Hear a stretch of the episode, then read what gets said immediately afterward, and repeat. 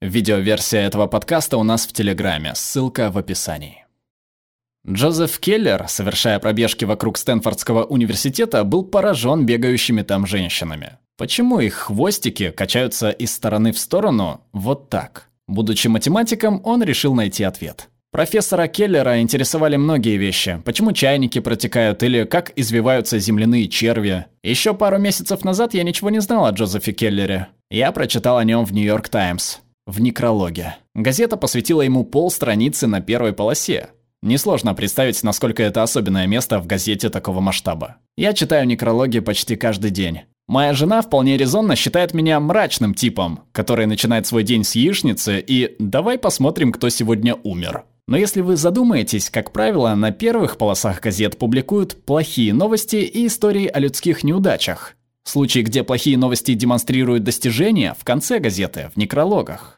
День за днем наша компания работает над выявлением будущих трендов, данные которых маркетологи могут извлечь из уже имеющихся, своего рода анализ через зеркало заднего вида. Мы задумались, что если мы подставим зеркало заднего вида к колонке некрологов Нью-Йорк Таймс – вас учили тому, как опубликовать некролог о себе в газете. Даже если сами вы уже не сможете им полюбоваться. Пойдет он вместе с яичницей? Итак, мы рассмотрели данные. 2000 неоплачиваемых некрологов на передовице в течение 20 месяцев между 2015 и 2016 годами. Как повлияли эти 2000 смертей? Вернее, чему научили нас их жизни? Сначала мы посмотрели на слова. Вот резюме некролога. Удивительнейший Ли Куан Ю. Если убрать начало и конец, останется только красиво сформулированное описание, в котором сделана попытка в двух словах передать достижения за всю его жизнь. Даже просто смотреть на некрологи удивительно. Вот несколько знаменитостей, которые умерли за последние два года. Попробуйте угадать, кто это. Артист, создавший новый жанр.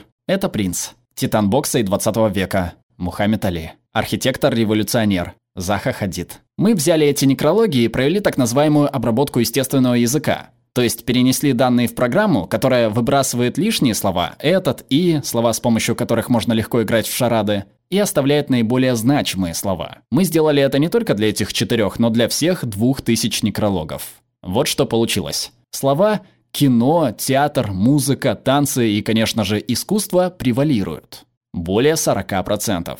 Вам стоит задуматься, почему во многих обществах считается, что наши дети должны стать инженерами, врачами, бизнесменами или юристами, чтобы считаться успешными. Пока мы обсуждаем профессии, посмотрим на возраст. Средний возраст достижения успеха – 37 лет. Что означает, что вы должны подождать 37 лет до первого значительного достижения, за которое вас будут вспоминать. Статистически 44 года спустя, когда вы умрете в возрасте 81 года. Статистически. К слову о добродетели терпения. Конечно, многое зависит от профессии. Если вы звезда спорта, вы, вероятно, добьетесь успеха в 20 лет. Если вам около 40, как мне, вы можете присоединиться к веселому миру политики.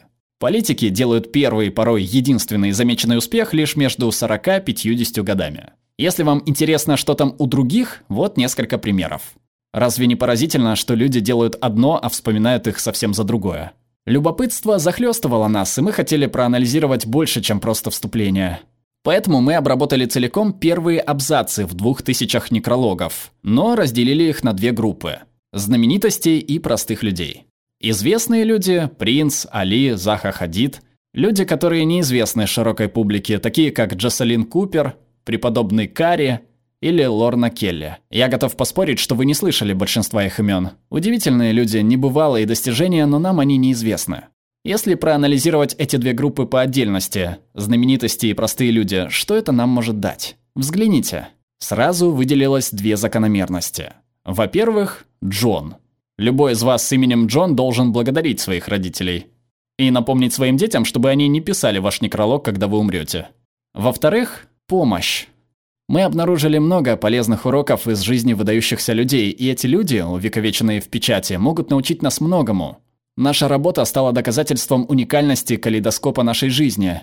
И еще более удивительным оказался тот факт, что подавляющее большинство некрологов было посвящено знаменитостям и простым людям, которые совершали похожие выдающиеся поступки. Они внесли огромный вклад в нашу жизнь. Они помогли нам всем. Прежде чем вернуться к повседневным делам, спросите себя, как я могу применить свои таланты, чтобы помочь обществу? Потому что самый важный урок здесь Если бы больше людей проживали свою жизнь так, чтобы их помнили после смерти, мир стал бы намного лучше. Спасибо. Спасибо за поддержку нашим подписчикам на Патреоне и Бусти. Если вам нравится то, что мы делаем, то присоединяйтесь к ним. Перевела Алена Рассказова, отредактировала Алена Черных, озвучил Глеб Рандолайнин.